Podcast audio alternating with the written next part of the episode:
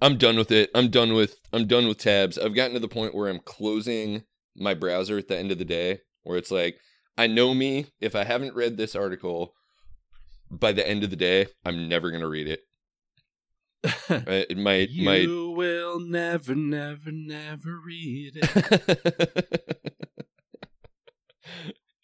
I think we should That's I think we should have Chuck just do the like all the music for the show from now on. Oh, dude, that's what I Just said. sing it. Yeah.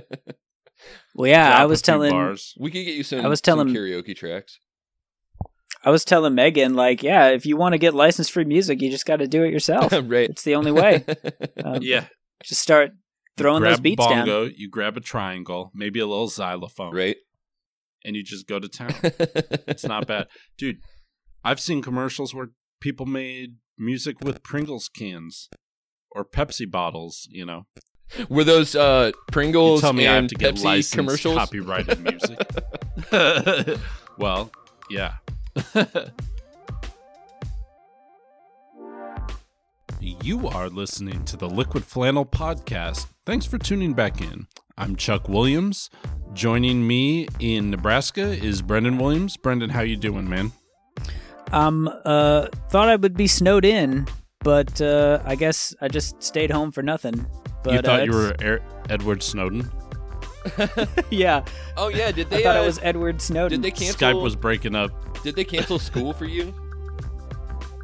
They like preemptively canceled school last night, and then they were like, "Ah, maybe we shouldn't have done Right. it." But too late now.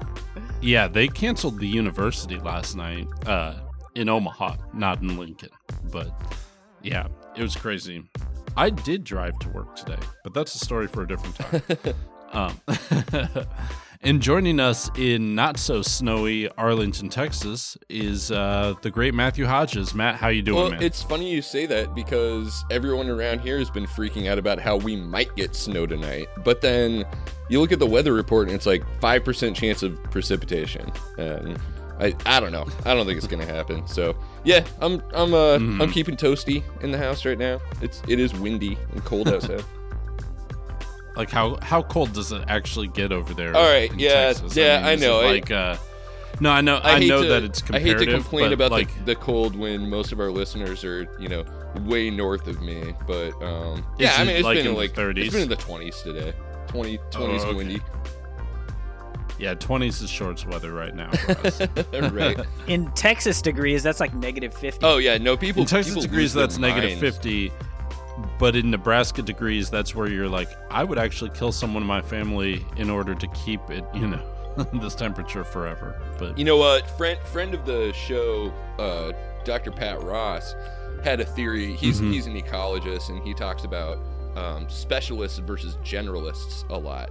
And he's always said that people who grew up in like Nebraska or Kansas or um, you know somewhere in the the middle of the country are probably weather generalists because we get the worst extremes of both seasons or you know the the most extreme seasons. So it's not just cold in Nebraska in the winter it's incredibly cold and icy and it's not just hot but it's like super hot and humid and buggy.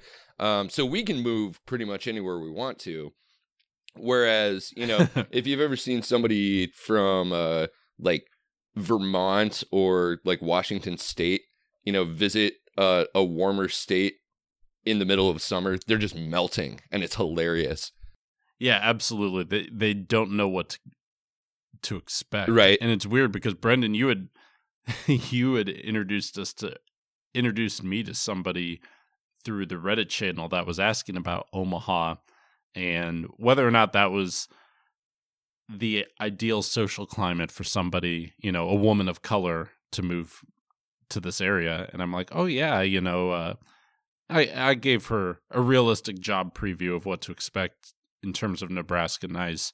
But Matt brought up a good point and said she's gonna hate the cold because Oh, she's yeah. from Florida, oh yeah but she wants to move to Nebraska because she's like, I think there's only like you know What was it like Five five? hate there groups, are so people five are- hate groups instead of like thirty. right. Well, I mean, and it, They're fi- it's they're bigger though. they're bigger, right? Um, I said, you know, no, actually, they they pretty much just have book clubs, like racist book clubs that meet at bars and stuff. But they're not going to do anything. It's pretty nice, and we need you more than Florida does. So come on up. Hell yeah. Right. No, I I, do think it mean was that. the it was the Well- perfect e- embodiment of white privilege where the fact that she was like, "Hey, how is it to be a black person in Omaha?" and everyone was like, "Well, I'm not black, so I have absolutely no yeah, idea." everything's fine. Uh, here. it's like, yeah, good luck. yeah, it's great. She's like, I I, don't know think what I it's like to be a black right woman, yeah. to be a straight white man, it's fantastic. So- Well, as, as far as that goes, I mean, we kind of talked about how to map out this episode, but maybe we want to start uh, not with the net neutrality thing, but talk about uh, Nebraska redistricting. And I mean, yeah, she could she could move to Nebraska, and maybe she's going to move to Omaha. Probably is going to move to Omaha. That's where you move if you move to Nebraska. But um, the way the congressional lines are drawn right now, uh, we need I don't know like a hundred thousand more people like her to move to Omaha in order to make a dent in Nebraska electoral politics. and not just that suburban Omaha like Brendan. You got to move into like that real Omaha Right. to make it count, right? Yeah, for sure. So you want to? Yeah, let's uh, Yeah, let's hop for it. into that for sure. So for our listeners who are not familiar with Nebraska congressional districts, uh, there's only three. Uh, do you know how many there are in That's uh, the Texas? magic number. Oh, I don't Matt, know. I- there's probably quite yeah, a few. There, there are a bunch, but here I can look it up for you while you talk. there's probably like I think there's like 40 or something like that. Um, so in Nebraska, there's only three, and they are District One, which is like Lincoln and kind of a lot of the counties in kind of central eastern Nebraska, but not Omaha because that's District Two. Uh, which is the Omaha area, and then there's District 3, which is the entire rest of the state.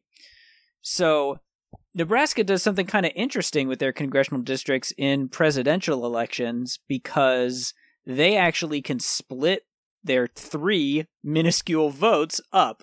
So when Obama ran in 2008, he actually won District 2 and got one electoral college vote from Nebraska. Right. And Hillary Clinton did not win that District 2 vote, even though she spent a bunch of money. But, anyways. Well, but one of the reasons that she didn't win is because after oh, Obama Yes. won that that vote, the Republicans in Nebraska, who who control the governorship, control the legislature, even though it's technically a nonpartisan legislature, most of them are Right. Republican. They were not happy that he won that vote at all for some reason. oh, Uh, dude, yeah. And I totally don't know why. and so, you know, like a lot of Republican state legislatures, they said, well, we could fix that problem. Uh, and we can just redistrict Omaha so that it includes not just the Omaha area, but now also a bunch of the more suburban areas. Much more conservative, uh, very white suburban areas. Right. Uh, the the whitest, the highest income, whitest areas uh, in the Omaha exurbs of all the people who are like, oh, live in actual Omaha. No, of course not. I would never do that.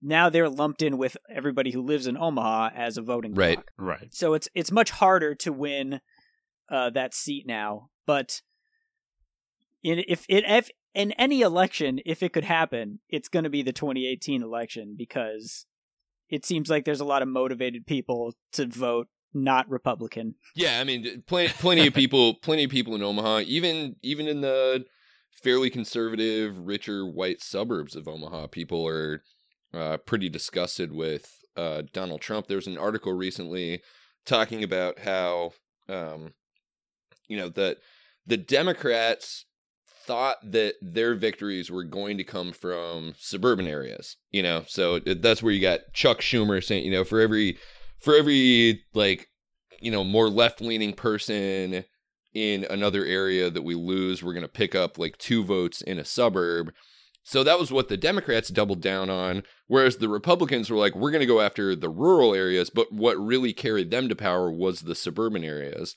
and if you look at the the level of support for trump in the suburban areas kind of nationwide it has dropped so much more than uh support for Democrat candidates has has changed in cities, or support for Republican candidates has changed in rural areas. So, and they don't. seem to care. They're not really focusing on that. You know, when when Trump goes on one of his uh uh like junkets or you know he he has his his little uh Führer rally um he's he's trying to get like the rural people cuz he knows he's never going to lose them. Meanwhile this support in the suburban areas is just trickling away just kind of dissolving like a sugar cube in a puddle.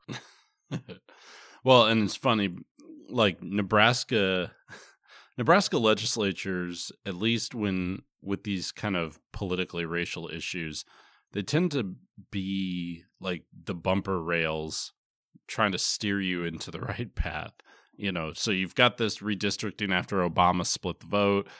Uh, another a similar action was changing the rules for the term limits in terms of being a senator because ernie chambers kept winning the north omaha district for nebraska. And they're like okay well we got to make it so you can only go, you know, two terms and then you have to sit out for a term. Right. Well, and know? that's I mean that's that's so indicative of what the Republicans game plan is nationwide because they know that people, you know, the the bulk of people hate them. So what they have to do in order to keep winning elections is that, to I no, I mean like the majority of people don't like the Republican Party. Uh that's that's just cold fact. Um, well, Mm. right. I mean, if you look nationwide, is that what you're saying? Like, if you look nationwide, there's more people who say they're Democrats. There's more opinion- favorable opinions of Democrats, but somehow the Republicans just keep winning all these right, elections. it's because they they end up Right. they end up rules lawyering themselves into victory situations where you know we can't we can't win on the substance of our ideas. So the way we need to win is to say kick a bunch of people off the voting rolls or gerrymander things to shit like they did in uh, North Carolina, which just got overturned, and we're still waiting on the the big gerrymandering case out of Wisconsin to go through the Supreme Court. Uh, but you know, Nebraska is is another one of those where it's like, man, like it turns out that the whole city of Omaha would rather vote for a Democratic president. We can't beat them on substance, so what we need to do is just add a bunch of people who are going to vote against that to congressional district 2 and then we'll win. Right. And they did.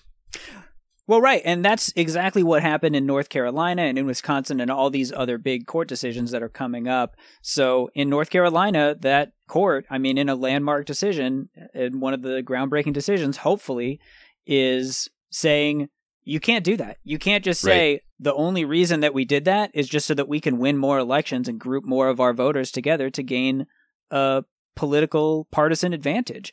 And previously, courts were like, yeah, no, that's actually fine. If you just want to say like, well, we did this so that you know more of our So voters could be together. Yeah, they'd be like, well, it's not illegal, so I, I have fun, guys. Um, and now it's finally reaching the point where it's like, oh, actually, maybe this this is this is actually illegal if you interpret the laws in a certain Sure. way. So it's finally getting to the point where people are looking to actually change that. And the 2018 election is going to be hugely impactful on that front in Nebraska and in a lot of other places because the people who are in the state legislature in Nebraska in this next election who win election in 2018 are going to be in charge of the redistricting process once the new census happens. Right. So the census is going to be like a disaster at the federal level probably because Trump's going to do everything he can to gain partisan advantage for himself federally. Absolutely.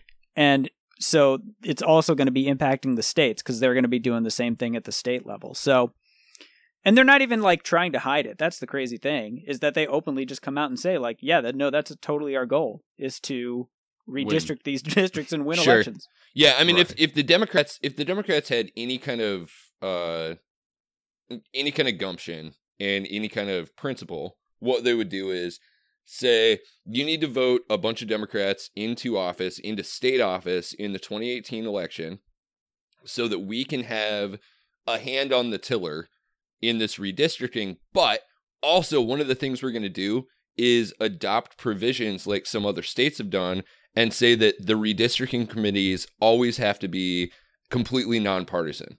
You know, hire like outside consultants or something like that. to to come in and draw the electoral lines in a way that makes sense that actually represents the will of the people. I don't have a ton of faith in the Nebraska Democratic Party, but that's that's a that's a little free political consultation to you, uh, Nebraska unicameral. If if you really wanted to win people over, that's the the strongest and most principled stance you could possibly take on this issue. Well, I could I could tell you, uh, you know, Chuck, you're usually the one to get down on the Democratic Party, but they're not doing great in Nebraska for sure because they just endorsed uh, Brad Ashford to run against Don Bacon uh, in the upcoming congressional race. Uh, who is the guy who lost to Don Bacon in the last Nice. election? So course. it's like, I mean, he he probably still has a good shot of winning. I'm not saying the guy's terrible or whatever, but it's like if any time is like, let's get a fresh voice in there. It's like now's the time to, to right, do get that, somebody you young, get somebody who's, Well, who's, who's kind of a bomb voice? thrower. I mean, There are other people who've declared. Uh, one person is uh, Kara Eastman, who is a former board member from uh, Metro Community College, uh, who's running kind of a grassroots, uh, you know, kind of Bernie style campaign. Uh, and so, you know, it's Yeah. possible that she could still win in the primary, and then it doesn't matter if the Democrats have endorsed Brad Ashford. So, um, yeah, well, no, let's it's going to be endorse interesting. her on this show. No, just kidding. Done. Yeah, I don't know. I mean, not to knock on Brad Ashford. I don't really. I didn't follow politics that closely in Nebraska back when he was in it, but I mean, he was he was a state.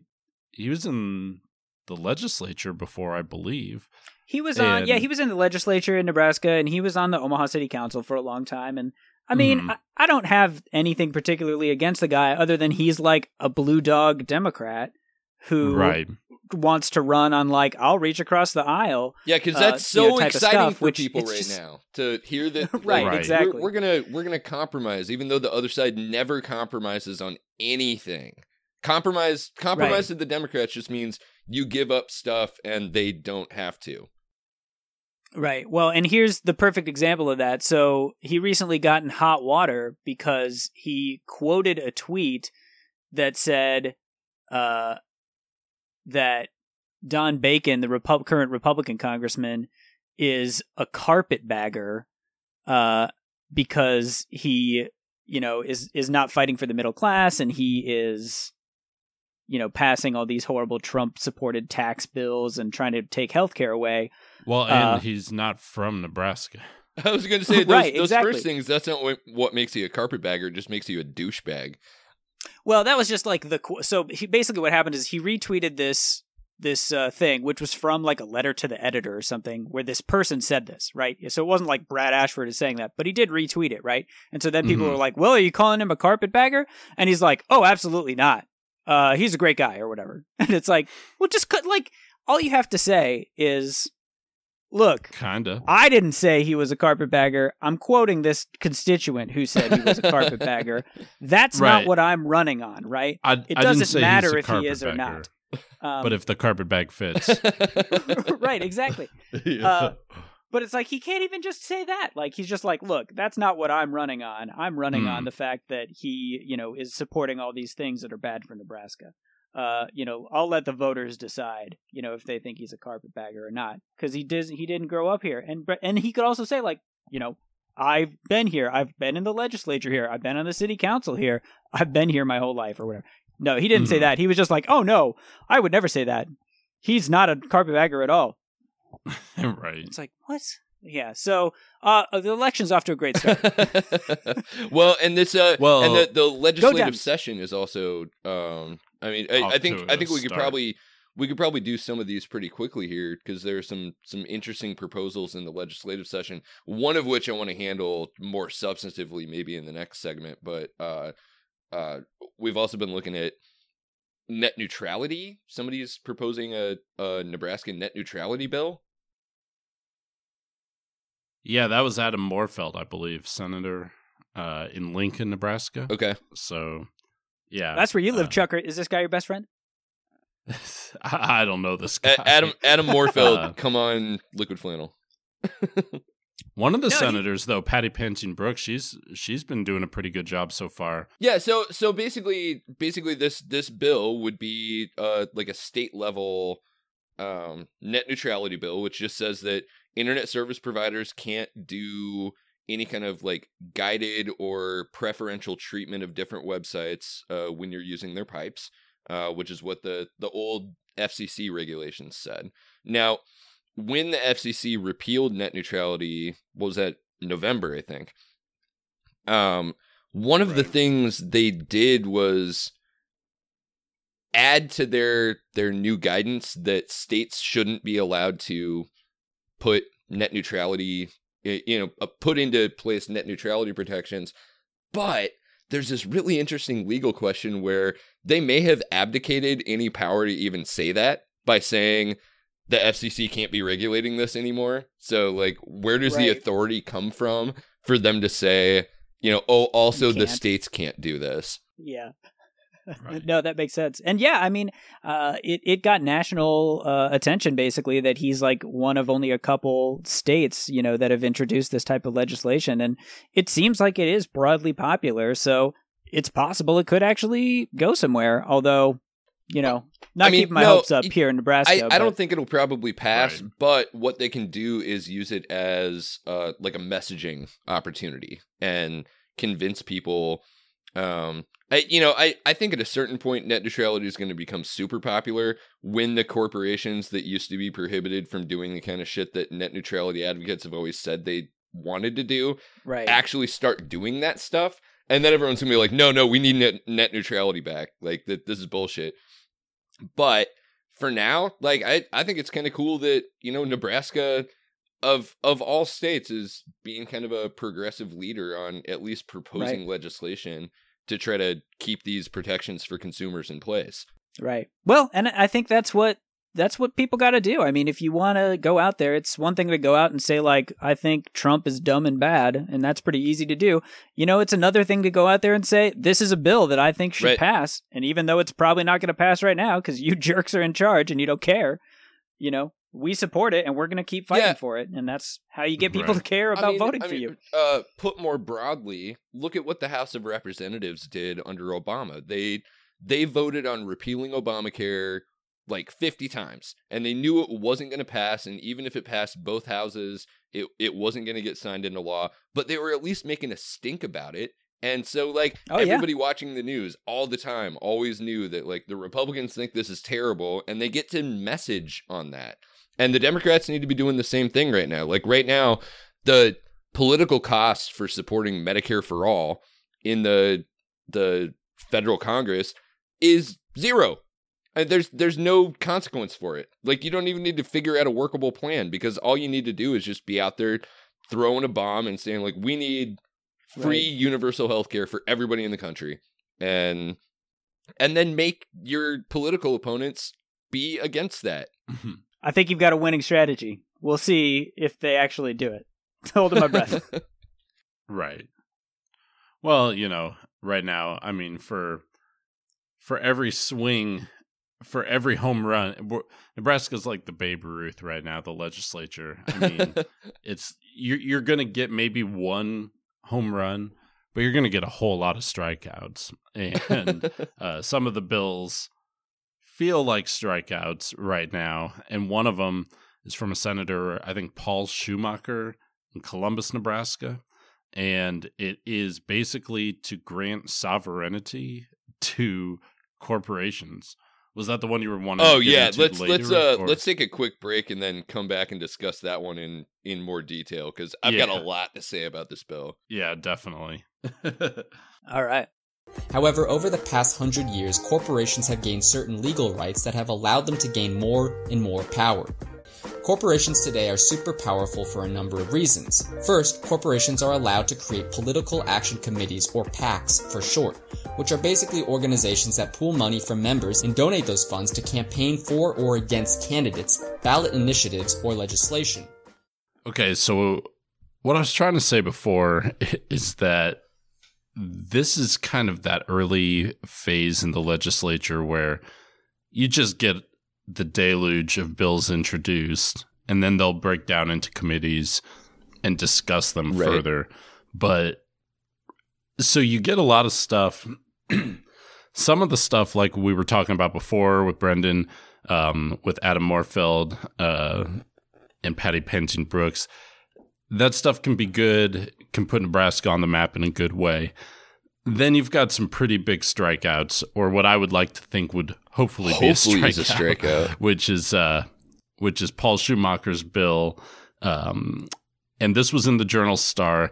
Senator proposes sovereignty as a way to economic development, and essentially, this guy is the senator from Columbus, Nebraska, and proposed a, a way to make company to entice companies to Nebraska by giving them areas where they can be designated as sovereign uh, sovereign nation states. So uh, for periods not to exceed Oh, a hu- only a hundred years. years? I mean, why why limit? Why not just say f- until the end of time? Well, I mean, if if Yeah. this thing takes off, it's not gonna. It, it'll be trivial for them to you know, make a bunch of money and lobby the legislature to just keep extending that out. Right. So yeah, there's no reason to I put a just time want- frame if on it. If you're Right. making a bill this ludicrous, wh- yeah, why even bother? Well, All right, yeah. So let's let's talk about the and details yeah, of the bill. so then. it, it's it's not a bill. Uh, the, my correction here, it's a resolution. Uh, he proposed a constitutional Oh, okay. amendment, which is that worse. would allow the legislature, Way legislature. fucking worse, actually. right? Yeah, my bad. Did I make it seem Right. like it was Did- not a big deal? Did this sound like regular So, nonsense? This is mega uh, nonsense. It's totally different.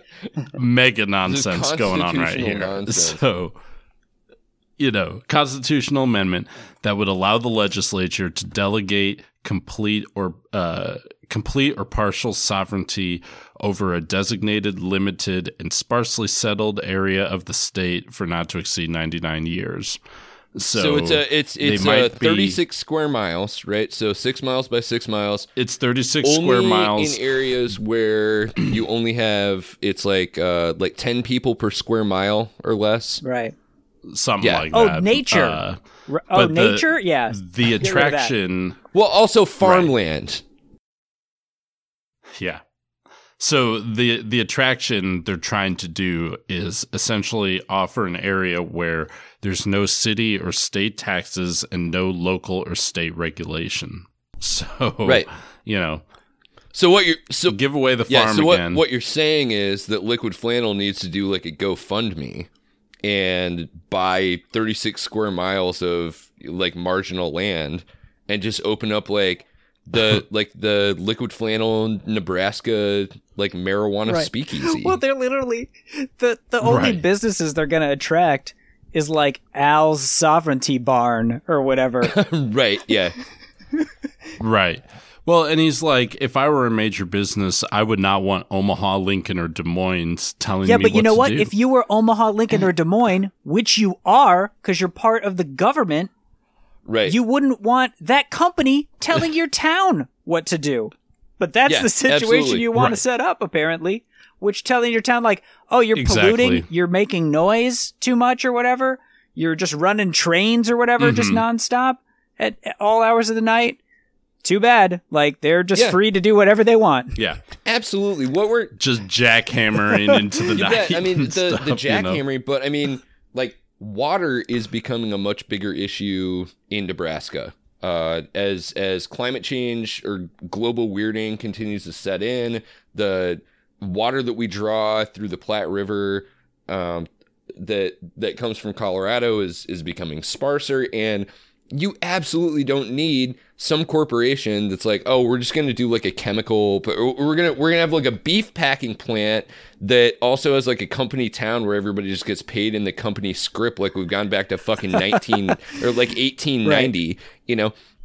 Also, Right. just dumping like a bunch Right. of blood and guts and like arsenic Right. and shit. Well, they were into the like, Platte yeah. River. We wanted to open our factory where people just mix random chemicals together and just like, let's see what happens. But all these state laws were like, no, you can't do that. That's a horrible idea. And they were like, Yeah. but finally we found a place Right. that would just let us just dump wherever. They don't care. No laws.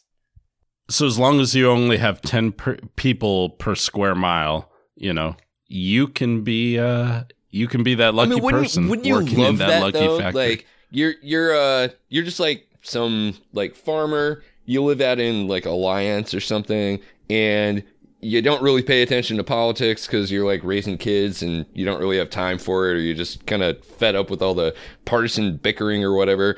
So you kind of ignore it, and then one day you wake up and you live in like the the sovereign state of fucking Verizon or something. it's like you don't you don't have public services anymore. Like there's there are no more like municipal uh, like water utilities Right. or police or anything like that because your your house now belongs to like a a quasi sovereign state like in fucking Snow Crash by Neal Stephenson where the uh like the entire United States has been parceled out into basically just suburbs and industrial areas that are owned by corporations and they've got their own cops and they've got their own money and customs and stuff um, which is badass Right. when you're reading a science fiction book a bunch of about a bunch of badasses Right. but they're also like running by and possibly killing a bunch of people who like they just kind of now I just live here I just live in like the the sovereign state of Kentucky fried fucking chicken yeah, right. Where they Right. don't have to follow any of those animal rights, you know, nonsense or anything like Right. that. Well, and this guy is like, you know, uh, this presents the opportunity for you to have your own state, and nobody else has done it. Like those are Yeah. selling Yeah. points Well, to this. You all right. know, I like, wonder no- why. I mean, there, there's Well, and people leave those towns for a reason. I mean, it's unless you're going to inherit the family farm, which those are kind of dying out, you know, even if you're farming a lot of times, that's uh it's not lucrative business per se. Anyways, yeah, for sure. the uh but the kids go to college the, the whole thing used to be that parents worked to send their kids off to college so they end up going to a place like lincoln or omaha or kearney you know and then they go somewhere bigger or they Right. stick around Right. there i mean rarely they go back i mean some go back and in nebraska some of some of the uh, draw was like okay if you finish dental school and move to a small town like that they will cover you know the tuition for your dental Right. school or they'll pay off your law school if you go become the Right, town but lawyer that's all. that kind of that's thing. all like state legislated. You know, that's uh, those are incentives Right. that come from the state level. So like, what are you gonna do if you're Sure. if you're a you're you're an orthodontist who's serving like an underserved community, and all of a sudden five years into your repayment, it's like nope, uh, like McDonald's like bought where you live. So right Good luck. yeah. Hope you like working in the McDonald's slaughterhouse. well and it'll be yeah, hope hope you can pay off your student loans with uh like Monopoly money or like fucking Ronald McDonald bucks.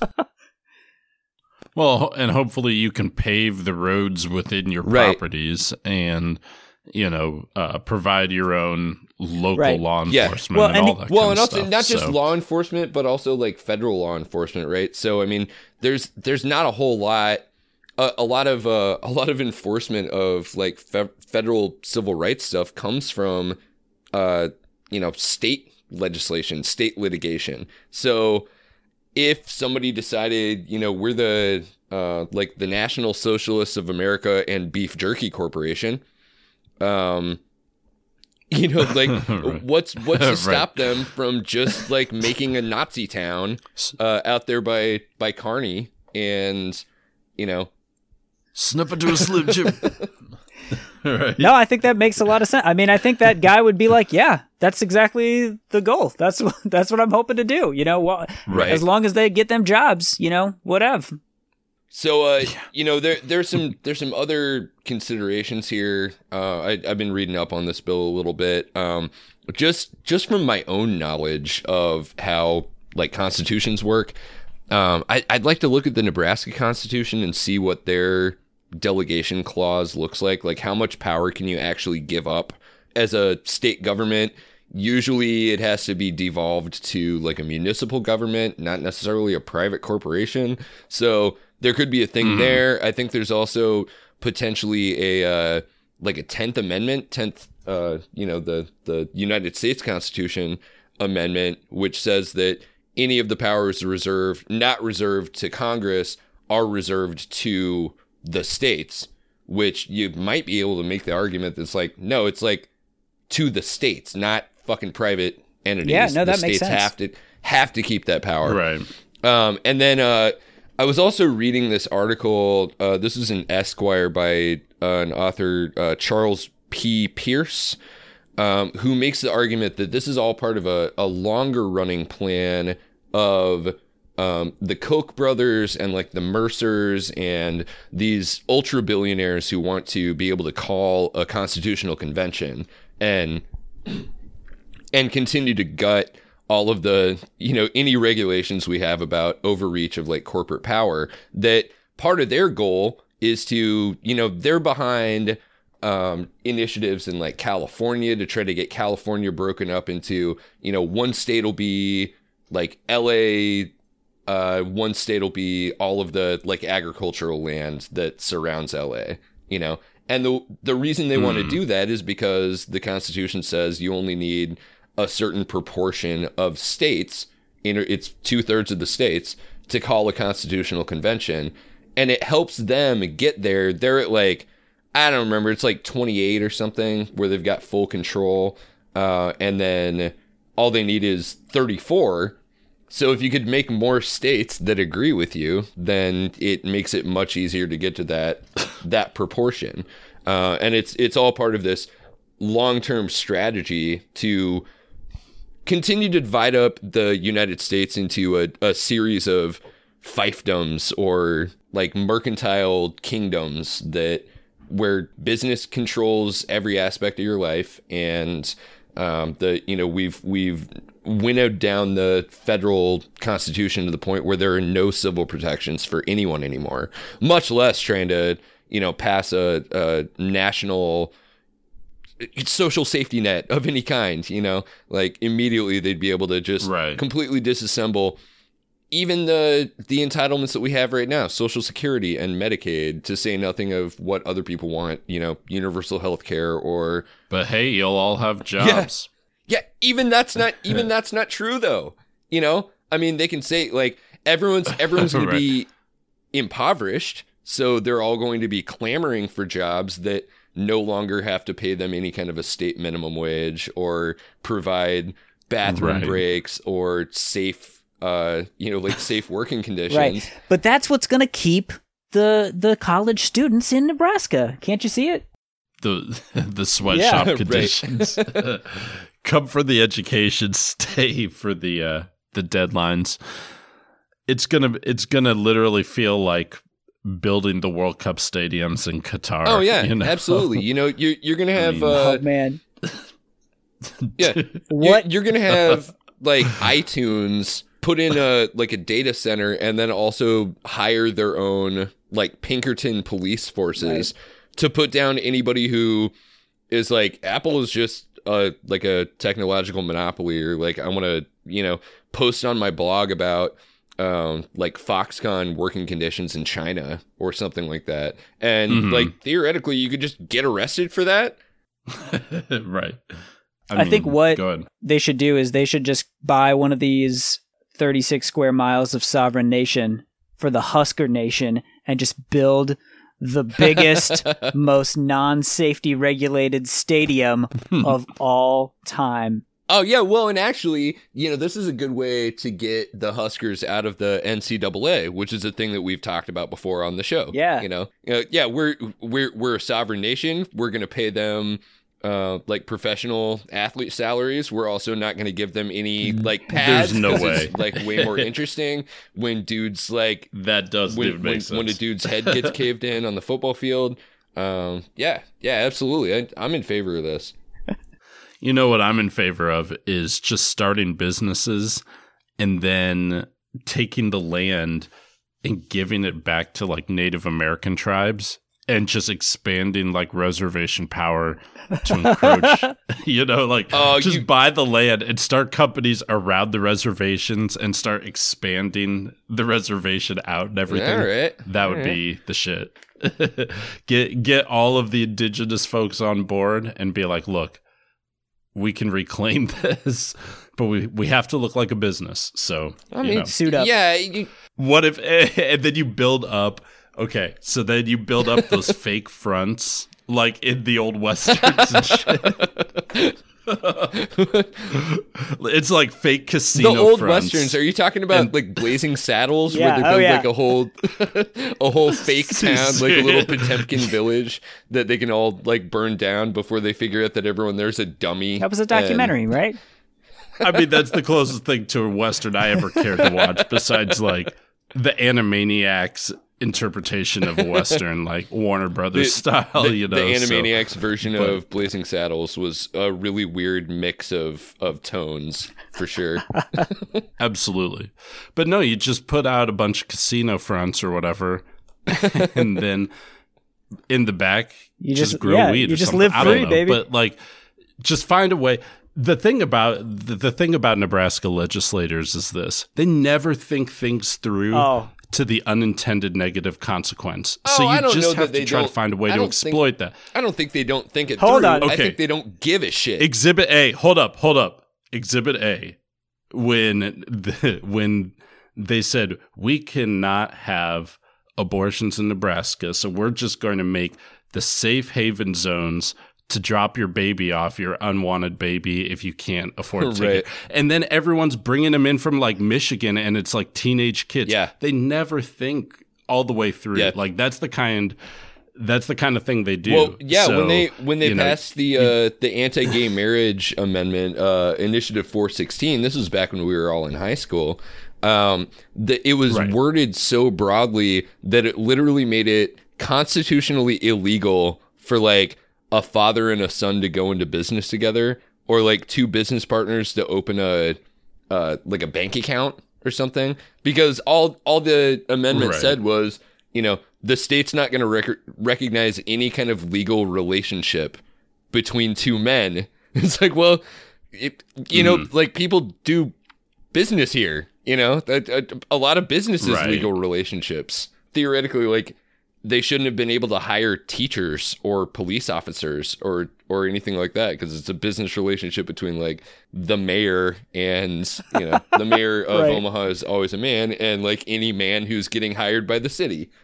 it, it's almost never fail with with these crazy outlandish bills or whatever. There's some sort of backdoor, you know. There's some sort of area that you can exploit and just try to uh, say, "Well, this is how ridiculous Right. you are." I mean, they just came out with that. Uh, I posted it in the other channel, but that Higher Education Free Speech Accountability Act. or Oh, right. Yeah, which is basically it's it's literally a bill to make safe spaces for conservatives on on Right. campus. Right. Like to protect free speech, you can limit people's ability to protest, which is free speech. Yep. You know, not my kind mean- of free speech, buddy. Keep it to yourself. I just can't. It's got to be tough to be Ernie Chambers and be like the only real person in there, or Patty Pansing Brooks, or some of these people, Yeah. you know, uh, Morfeld. It's got to be tough to sit in there and just like listen to this bullshit and say, okay, that still restricts somebody's free speech. Somebody's free speech is being restricted. You know, I don't know. It it's crazy, but but it should make for an exciting uh, legislative session this year. Right. So I think they still have some more uh, introducing to do, and then we'll get into the committees. So I'm hoping to take some PTO off and go actually sit in on some of those uh, some of those sessions, but but we'll see if that's how I actually want to spend my time away from work, maintaining work work level blood pressure, but not be at work. I guess I'm getting paid though, you know. So no, Well, it's just but bef- I love my before love we take a break, before we take a break, and, and sort of on the the subject of Chuck's blood pressure, uh, I think we ought to mention this story out of Kansas. Uh, there was this uh, article. This is out of the the Garden City Telegram. Garden's like way on the the western side of Kansas, so Mhm. um, they had a uh, uh, legislative coffee session um, in Garden City talking about, you know, Kansas is totally in the, the Sam Brownback uh like austerity hole right now. Everything is super underfunded. They can't pay teachers or district attorneys or anything like that. So, as other states have been doing, they're looking at maybe legalizing marijuana. And uh so this this came up uh in in this meeting that uh what's his name? Represent State Representative Steve Alford uh, of Ulysses. He's he's a Mhm. Republican, which may surprise you after you hear what he had to say. Um, Are there Democrats like in. Kansas? yeah, um, Okay. and That's kind of what I figured. That it'd be similar Yeah, to Nebraska or two something. two Democratic voters. I'm not sure about elected representatives. um, so uh, Right. Steve Alford, is that right? Yeah. Um, says you know what what you really need to do is look look at you know the 1930s. This is when they outlawed uh, all all types of drugs in Kansas and across the United States. And uh, what what was the reason why they did that? Which I love that sentence construction. Um, that sounds like Patton Oswalt doing his like dumb guy voice. Like, what? What was the reason why they did that? He's, he's asking himself in his own I'll quote. tell you. right. Love it. Um, he says uh, one of the reasons why I hate to say it was that the African Americans they were basically users and they basically responded the worst off to those drugs just because of their character makeup, their genetics, and that. Uh, and so basically, and so and he he's literally buying this. Uh, it's it's Reefer Madness. It's literally the stuff that showed up in the movie Reefer Madness, where Right. it's like weeds weeds danger for Yeah. everybody. It makes you like a psychotic criminal, but especially black dudes. And uh, and, and that goes back Right. to he- he's right. It does that attitude absolutely goes back to the initial prohibition of marijuana that was done by an incredibly racist guy who was like he literally is on record as saying is a uh, Harry Anslinger is literally on record as having said like Right. really I just want to throw a bunch of like black people and Mexicans and Chinese people into jail. So we just need to make all these drugs illegal and then I could do that.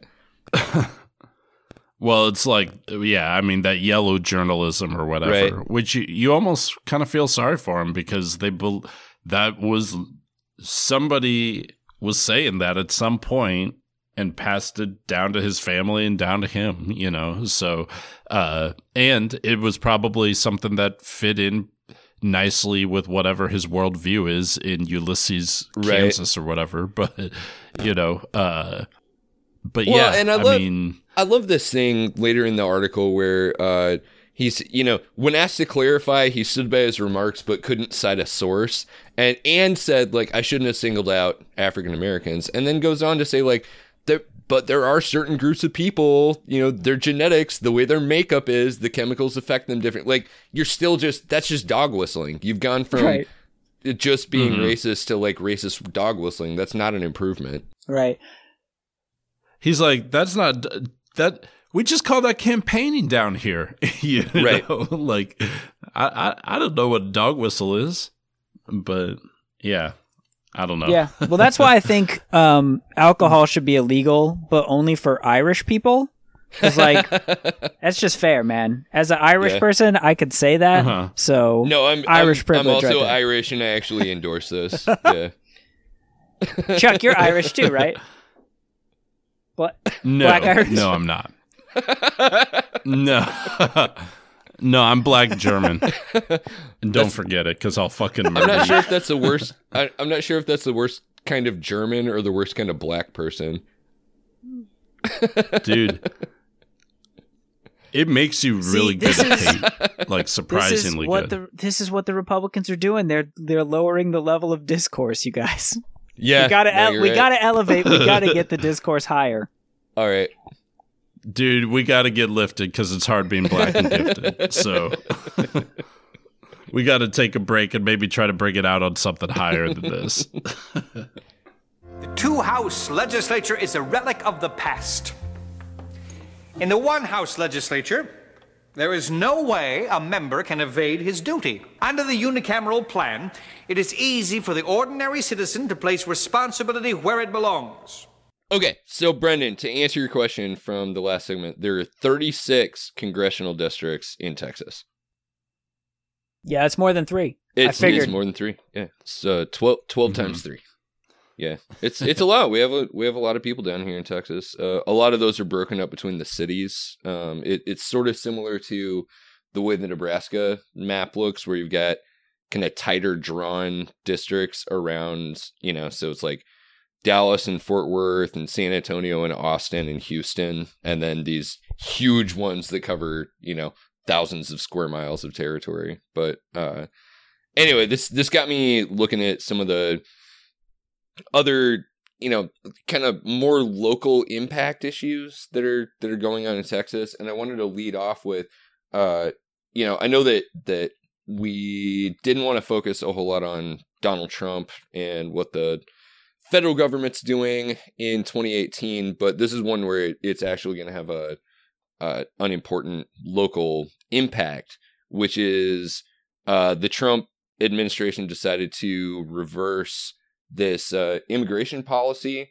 that has let uh, nearly 200,000 El Salvadorians uh, be in the Mhm. United States, um, basically on this kind of provisional. Basically, there was an earthquake, and the U.S. Uh, back in the geez 90s, I guess. No, no, in in 2001, um, let a whole bunch of people in because you couldn't live in El Salvador anymore. Um, and Hmm. so we we've got all these people. So as part of their scale back of anything having to do with letting brown people into the United States, uh, the Trump administration has decided to get rid of this, and people in Houston, Texas, in particular, are kind of upset about it because it turns out that a lot of these El Salvadorians live in or around Houston, and they have been a, a crucial part of the Hurricane Harvey cleanup, um, doing a lot of uh, you know demolition and reconstruction and uh, I think Brendan was trying to call me a racist earlier when he was like, "You're, you're saying they're all doing roofing," and it's like, well, okay, but probably a lot of them are doing roofing. You know, it's fine. But you know what? Like it's, good, it's good work. people need to get their roofs done. I'm I'm glad they're out there doing it for sure. Uh, and that's one of the Mhm. craziest things about this decision is that these people have been in the U.S. for so long. Uh, they've been here for for like two decades yeah, almost. almost almost Uh, twenty years. So it's like not like they were like homeless the entire time. Like they most of them probably have Right. jobs. There was a guy locally in Nebraska who works in like one of the meatpacking factories or whatever who was like, "Yeah, I guess I don't know what this means for me, but Right? it's a big problem for my life and my family who all live here in Nebraska." Yeah, Mhm. yeah. I mean, you've got to imagine Mhm. that a bunch of these people. I mean, if you're here for that long, uh, if you were young enough to get out at the time and you've been here for that long, probably you've Right. settled down. Like you've got, you know, there are kids who are going to school here. They they speak you know what? mainly Right. And you've got kids who are American citizens who are going That's to right. school here and Yeah. speaking English Yep. because they are Americans. And the, Mhm. they don't care about that. They're just saying like, well, I mean, you might be American, so like you can stay if you want. What are you six? Like we're kicking your parents out though. Right. Like they'll literally, they're literally will do that. Right. Yeah, it's all this uh this blunt force trauma immigration policy. Like, you know, the the same thing that they've been trying to do with like, you know, DACA people where it's like, okay, well, we're not sure if we can deport you yet, but we can absolutely deport your parents. And now you're like a right. a junior high student trying to figure out where you're going to live cuz, you know, you're an American kid. You don't work 40 hours a week. Right. Well, and you know, it just seems like you know those places that are in Central America, uh, El Salvador, uh, Honduras, that kind of shit, uh, or those kind of places. Um, Oh, those shitholes? r- those shitholes. I, you It's cool to say it understand now, when I say that's that's what when I, everyone's saying. well, you know, when I say that kind of shit, I mean that kind of ish. You know, that kind of Right. stuff. Shit is in a good thing. Like that kind of jam. That's my jam. El Salvador, you're my jam. Except for all that gang violence, but in a way, it's it seems like the United States has had some roles in destabilizing the governments of those countries. Oh, absolutely. and making it so you know those would not be places you would want to go back to. Yeah, So- a, a 50 year history of, I mean, you know, people talk about Haiti. Uh, like, why would we prefer immigrants from Finland over people from Haiti? and they're like, well, I mean, like the Finnish have, uh, you know, like built up a really good uh, government where you know everyone's well educated and healthy when they decide to immigrate. And Haiti hasn't. It's like, well, I, I don't think that probably has anything to do with the way that the US has dicked around with Haiti for 50 fucking years to make it impossible for them to ever have a stable government in order to provide those things. No, it eventually just becomes it's just racism, you know. Yeah. If a bunch of people from Iceland had had immigrated here because of the the volcanoes that happened, what was that like 5 years ago? Um I, I Mhm. guarantee you they wouldn't be targeted by the same sort of thing, but then probably they also wouldn't be working uh, like hurricane rehabilitation in Well, shittier parts of Texas. and they wouldn't be working, you know, as busboys in Trump hotels or anything Yeah, like that. yeah, you know. absolutely. that that's the, that's the kind of thing. I mean, it just kind of also goes to the point that they don't mind certain brown people coming in, and it's if you can fulfill a role that they use to exploit you to the absolute maximum, then you're going to get in. Like those H two visas, and even those H one B visas. You know, uh, if you're from India and you're working in a tech company, you're you're safe. But if you're working Right. at 7-Eleven, you just got raided. You know that kind of shit. So Yeah, absolutely. I Um, mean, there was a, you know, one of those forgotten stories from 2017 was about how Trump wanted to like build a wall and get rid of any uh like undocumented workers and then it turns out that his actual the vineyards and wineries that he owns were like I don't know how we're going to do business if we do that cuz pretty much all of our field like everybody out there picking grapes for us is um you know a like a provisional visa or an undocumented worker. Right.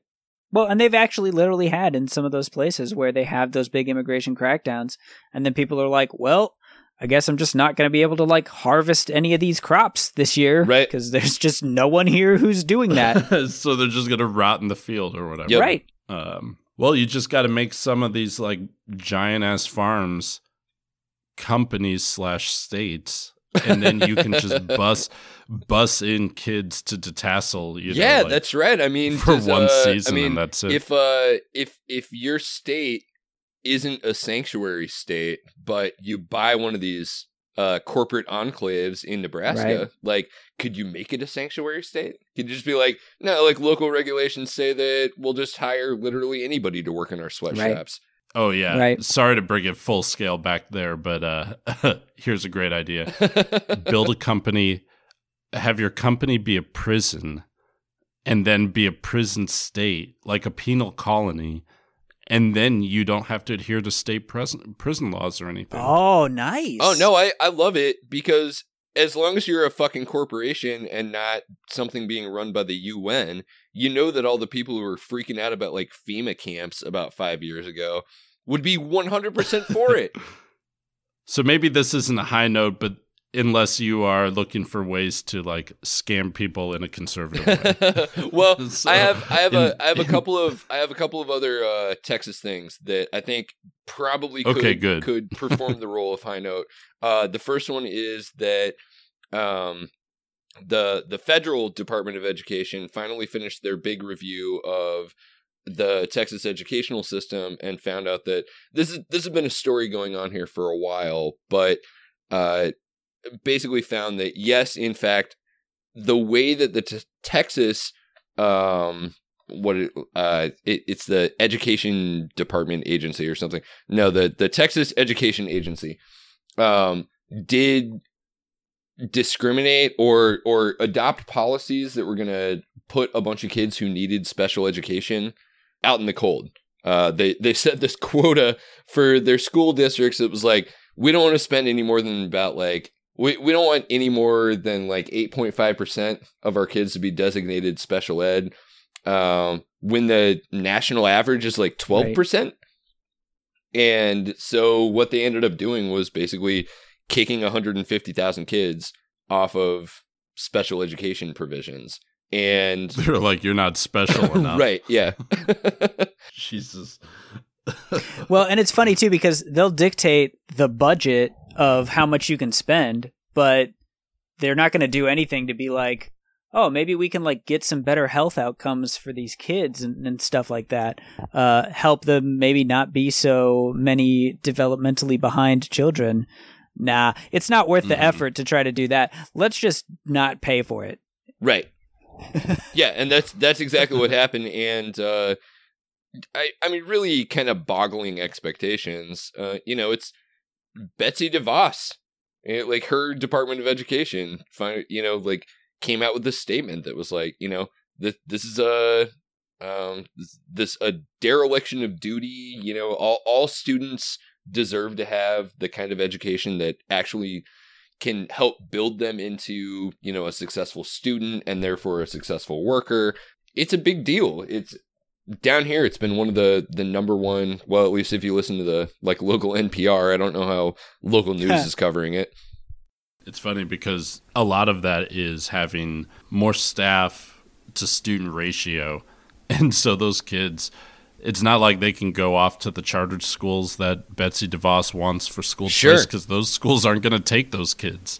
Right, You know. exactly. Those kids are going to be problems or say they're adverse to our test scores or whatever. You know, they don't have to take them. It's going to be interesting to see what happens with that down there. Right. right That was a little bit better because That it was uplifting that it's very much better. stopping, but if you want something that's uplifting because it's going, I did have this one last item, which is KHOU News Network out of Houston. Texas likes to do it bigger and better. Like we we like everything bigger. Like how much did people fucking speed this year?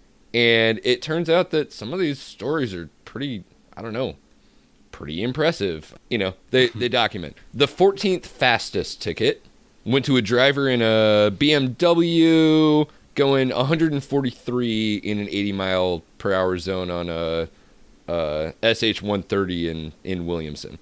That's crazy. Yeah, uh, that's uh 143 miles per hour. That's like I just back of the envelope math. I'm going to say it's like 180, maybe 200 kilometers per hour. That's uh um what's the German highway? The one that you the can drive. autobahn. Autobahn. The autobahn. That's that's autobahn speeds, right? Oh yeah. the guy who took home the gold ring.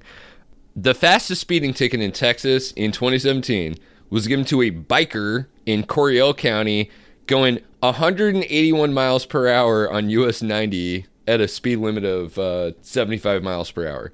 Uh, 181 miles per hour is that's uh that's like a football field every second. That immediately would put you in jail if a cop caught you. Like, do you get clocked by a drone? I mean, Yeah, how do you even detect seems- that speed or do anything about that? like catch that guy. Yeah. I don't think they probably chased him down. I think that would have been one of those ones where like one of the airplanes identified how fast he was going and they they like radioed it ahead to the next town or something. But this is where he messed up because if you're going to go that fast, you need to kill that light and do the night vision goggles. if you do Safety that first. dude, there's no way they're Right, catching you. absolutely. They don't. They're not going to know where Which you're actually going. takes it directly back to Snow Crash Chuck because that's that's like the trick that he's pulling at the beginning of the book where he's the pizza deliverator who has to drive completely illegally to get pizzas to the right place at the right time. So his his car runs in like stealth mode. Like he can see everybody but no one can see him and he's just like zipping around.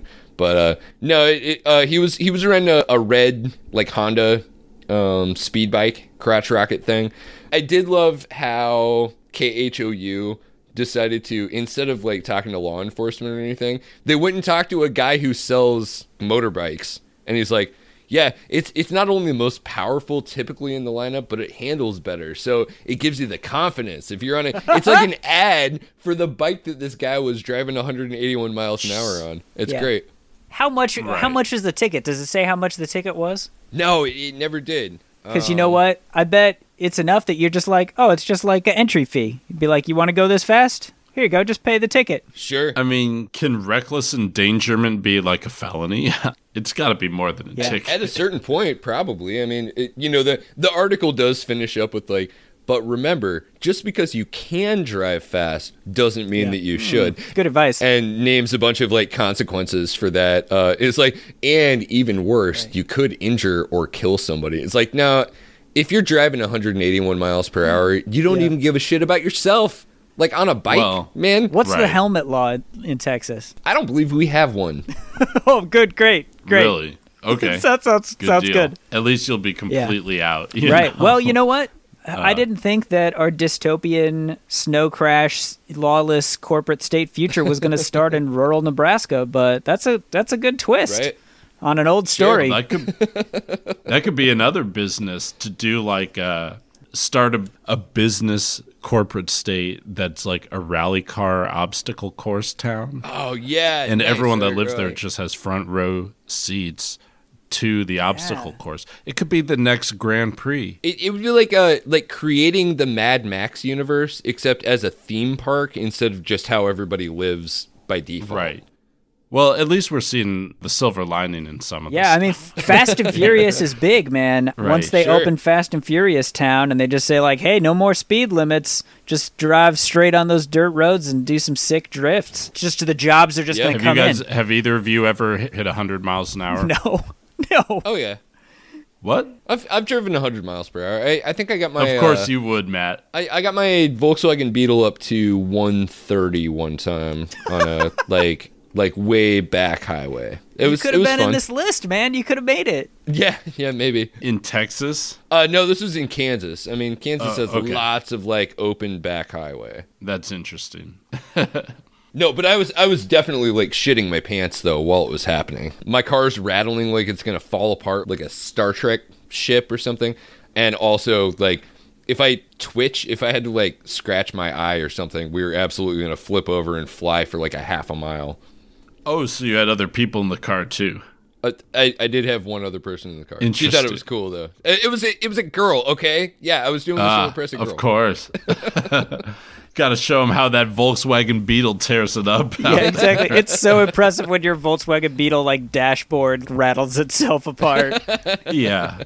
the little flower holder. See, when you're black, if you try to drive that fast, it literally creates a cop. Like a cop materializes because you have just broken the black driving barrier. Yeah, that's So- just that's just science. You just can't. You know. That's just how black people's genetics are. You can't. Seriously, our genetics create blue lives right in front of our eyes. You know? Oh man. Which which uh, actually totally matches drug policy. Yeah, Yeah. absolutely. We did it. yeah, We found the high note, you guys. We tied did it. There we tied go. all of those threads together. In, into it was one. in front of us all along. well, thank you for joining us. coming at us at 181 miles per hour. Well, thank you for joining us on another special journey, going the speed limit this time, but the speed limit's 69 because this is our 69th episode. Nice. I can't believe we saved the best for last. Hey. yes. Oh man, now I want to end with that music. Oh man, we're doing it. All right. We're doing it. You go and save the best for last. Oh, that's how Joe Budden gets down. He was playing some Tina Turner on his podcast. But anyways, thank you, audience, for joining us. As usual, you can find us on all of the social medias. Like us and leave comments on iTunes. Definitely share our material on SoundCloud. And you can follow us individually on Twitter. You can find me at Shaggy2Trope. Brendan, where can they find you? I'm Brendan Williams with one L. And Matt, where are you at? Matt the Great with one W. All right, this has been Liquid Flannel. Thanks for tuning in. We'll see you next week.